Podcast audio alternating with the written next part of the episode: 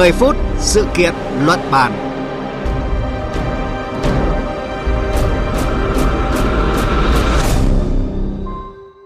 Kính chào quý vị và các bạn đang theo dõi chương trình 10 phút sự kiện luận bàn trên kênh Thời sự VV1.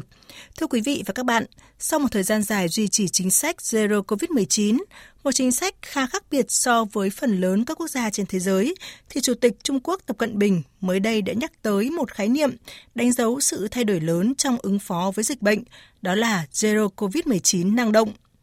Đã có nhiều đồn đoán khác nhau về chính sách mới này của Trung Quốc – rằng sau hai sự kiện thể thao lớn là Olympic và Paralympic Bắc Kinh đã đến lúc Trung Quốc thay đổi theo xu hướng chung của thế giới, hay như nền kinh tế của quốc gia này sẽ không thể chống chịu nếu tiếp tục duy trì Zero COVID-19 trong thời gian dài. Vậy đằng sau việc Trung Quốc đề ra chính sách Zero COVID-19 năng động là gì? Câu trả lời sẽ có trong 10 phút sự kiện luận bàn hôm nay với sự tham gia của phóng viên Bích Thuận, thường trú Đại tiếng nói Việt Nam tại Trung Quốc.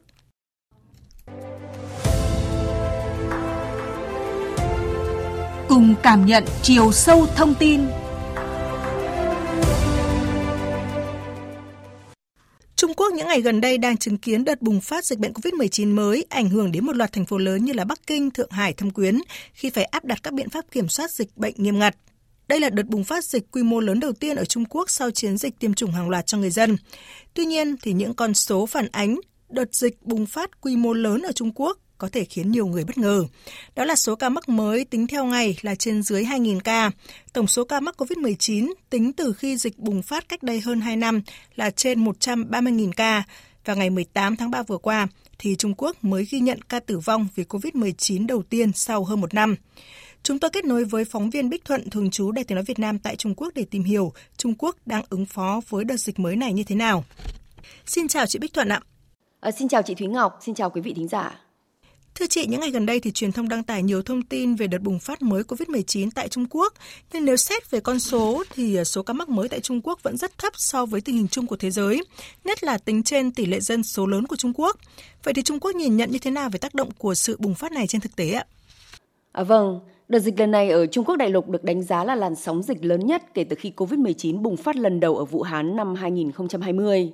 Chỉ từ đầu tháng 3 đến nay thì số ca bệnh có triệu chứng ở nước này đã vượt cả năm 2021. Từ ngày 1 đến 18 tháng 3, hơn 29.000 trường hợp dương tính đã được báo cáo trên 28 tỉnh thành ở Trung Quốc, trong đó hơn 10.000 ca ở tỉnh Cát Lâm, miền Đông Bắc nước này. Tuần qua thì số ca mắc mới được xác nhận trong cả nước Trung Quốc đã vượt quá 12.000 trường hợp, tăng hơn 640% so với tuần trước. Dịch bùng phát mạnh khiến hàng chục thành phố bị phong tỏa hoặc phong tỏa một phần, trong đó có những thành phố lớn như là Thượng Hải hay Thâm Quyến nhiều công ty phải tạm ngừng hoạt động hoặc sản xuất cầm chừng, gây sức ép lên nền kinh tế. Một số đánh giá cho biết là khoảng một nửa GDP và dân số Trung Quốc bị ảnh hưởng bởi đợt dịch mới nhất này. Do tác động của làn sóng dịch mới và cuộc chiến Nga-Ukraine,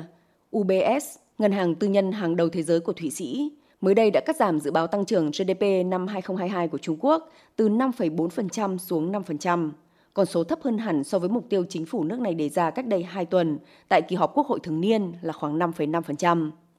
Trong cuộc họp Ủy ban Thường vụ Bộ Chính trị Trung ương Đảng Cộng sản Trung Quốc về phòng chống dịch tổ chức hôm 17 tháng 3, Chủ tịch Trung Quốc Tập Cận Bình bên cạnh việc khẳng định các biện pháp chính xác dựa trên cơ sở khoa học, cũng như việc tuân thủ chính sách không COVID-19 năng động, cũng hối thúc nước này thực hiện các biện pháp hiệu quả hơn nhằm giảm thiểu tác động của dịch bệnh đối với phát triển kinh tế.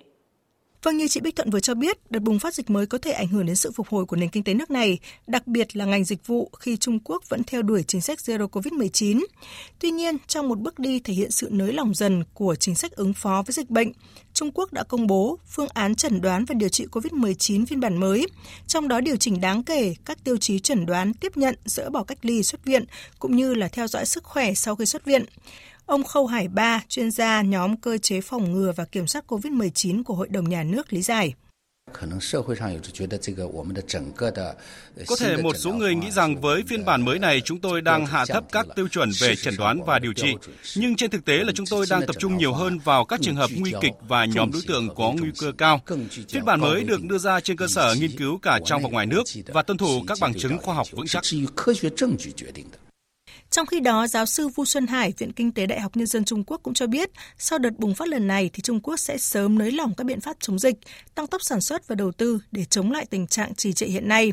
Trong cuộc họp của Thường vụ Bộ Chính trị Trung Quốc mới đây, Chủ tịch Trung Quốc Tập Cận Bình khẳng định, quốc gia này vẫn duy trì chính sách không COVID-19, nhưng cũng nhấn mạnh cần đạt hiệu quả tối đa trong phòng chống dịch với chi phí tối thiểu và giảm thiểu tác động của dịch bệnh đến phát triển kinh tế và xã hội.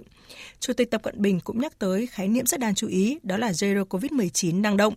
À, thưa chị Bích Thuận ạ, vậy chị có thể lý giải nội hàm của cái khái niệm này đó là gì ạ? Ờ, không COVID-19 năng động hiện được xác định là phương châm chung cho công tác phòng chống dịch ở Trung Quốc. Khái niệm này đã được nhắc đến từ tháng 12 năm ngoái. Kể từ thời điểm đó đến nay thì nước này hầu như rất hiếm khi đưa được số ca bệnh trong cộng đồng về không. Các chuyên gia Trung Quốc giải thích Zero COVID-19 năng động không phải là Zero COVID, tức nước này không hướng tới việc quét sạch hoàn toàn các ca nhiễm khỏi cộng đồng, bởi họ hiểu rằng là dù làm tốt đến đâu cũng không thể đảm bảo rằng dịch đã xử lý xong thì sẽ không còn tái bùng phát, mà chỉ có thể cố gắng để khi phát hiện dịch ở đâu thì nhanh chóng cắt đứt chuỗi lây truyền ở đó trong thời gian ngắn nhất và không để lan tràn sang những nơi khác. Phương châm này được Trung Quốc gọi là cách thức kết hợp các biện pháp phòng chống dịch một cách toàn diện khi xuất hiện các ca bệnh cộng đồng để nhanh chóng dập dịch. Trung Quốc gọi đây là sự tổng kết và chắt lọc kinh nghiệm phòng chống dịch suốt thời gian qua ở nước này và coi đó là sự lựa chọn tốt nhất và phương châm chung cho công tác phòng chống dịch. Sở dĩ đến nay Trung Quốc vẫn kiên trì cách xử lý dịch kiểu này là vì theo các chuyên gia trong nước, là một quốc gia có số dân đông nhất thế giới và hệ thống y tế ở nhiều nơi vẫn còn thiếu và yếu, thì việc vội vã mở cửa có thể sẽ là một thảm họa. Theo ông Tăng Quang, nhà dịch tễ học hàng đầu Trung Quốc, trước khi nới lỏng dần các chính sách thì Trung Quốc cần lấp đầy hai lỗ hổng lớn. Một là mức độ bảo vệ của vaccine đang giảm dần theo thời gian sau khi tiêm chủng. Hai là tỷ lệ tiêm chủng ở người cao tuổi Trung Quốc đang rất thấp. Trong khi ông Trương Văn Hồng, chuyên gia nổi tiếng về COVID-19 của nước này khẳng định, Trung Quốc cần có 3 vũ khí để chống lại đại dịch, đó là tiêm vaccine đầy đủ, thuốc điều trị kháng virus hiệu quả và các loại thuốc khác, cũng như nguồn y tế dự phòng dồi dào. Vậy thì vì sao Trung Quốc lại bắt đầu chính sách Zero COVID-19 năng động tại thời điểm này ạ thưa chị? Vâng, như đã nói ở trên thì ngay từ cuối năm ngoái, Trung Quốc đã thực hiện chính sách không COVID-19 năng động. Tuy nhiên gần đây nước này có những điều chỉnh được đánh giá là rất chiến lược trong phát hiện và điều trị các trường hợp dương tính theo hướng tiệm cận dần với thế giới. Sự thay đổi này được thể hiện qua phương án chẩn đoán và điều trị COVID-19 phiên bản thứ 9 công bố ngày 15 tháng 3.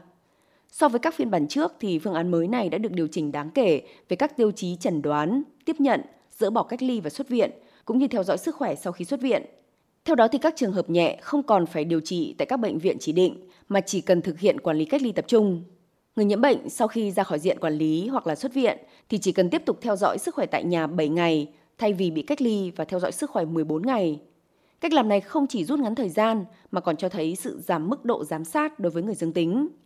cùng với việc tiêm trộn các loại vaccine cho mũi tăng cường, cho phép người dân tự xét nghiệm bằng test nhanh kháng nguyên, các biện pháp nới lỏng mới cùng các lệnh phong tỏa chỉ kéo dài 7 ngày thay vì 14 hay 21 ngày như trước, được đánh giá là nhằm giúp giảm gánh nặng cho các bệnh viện và nguồn lực y tế, giảm thiểu tác động của dịch bệnh đối với cuộc sống của người dân. Bên cạnh đó thì Trung Quốc đã chính thức nhận lô thuốc Paxlovid của Pfizer đầu tiên, gồm hơn 21.000 hộp trong bối cảnh Omicron bùng phát trên toàn quốc. Đây là loại thuốc nước ngoài duy nhất được phê duyệt ở Trung Quốc. Năm công ty nước này cũng đã được bật đèn xanh để sản xuất thuốc này loại giá rẻ. Các nhà phân tích cho rằng là tín hiệu từ cuộc họp thường vụ Bộ Chính trị hôm 17 tháng 3 cho thấy là Trung Quốc sẽ tiếp tục duy trì chiến lược Zero COVID-19 năng động, nhưng sẽ không còn tìm cách chống dịch bằng mọi giá, mà sẽ tìm kiếm sự cân bằng tốt hơn giữa phòng chống dịch và phát triển kinh tế. Thậm chí, trọng tâm chính sách đã dần chuyển sang giảm tác động đến phát triển kinh tế xã hội.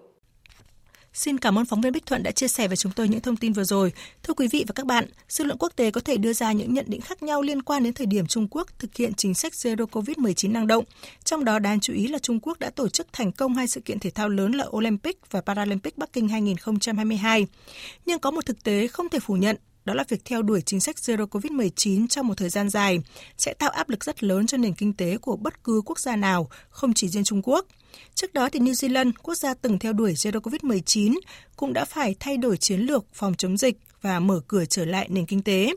Vì thế, việc Trung Quốc đưa ra chính sách mới Zero COVID-19 năng động phù hợp với xu thế chung của thế giới, đó là cân bằng giữa phòng chống dịch và phát triển kinh tế.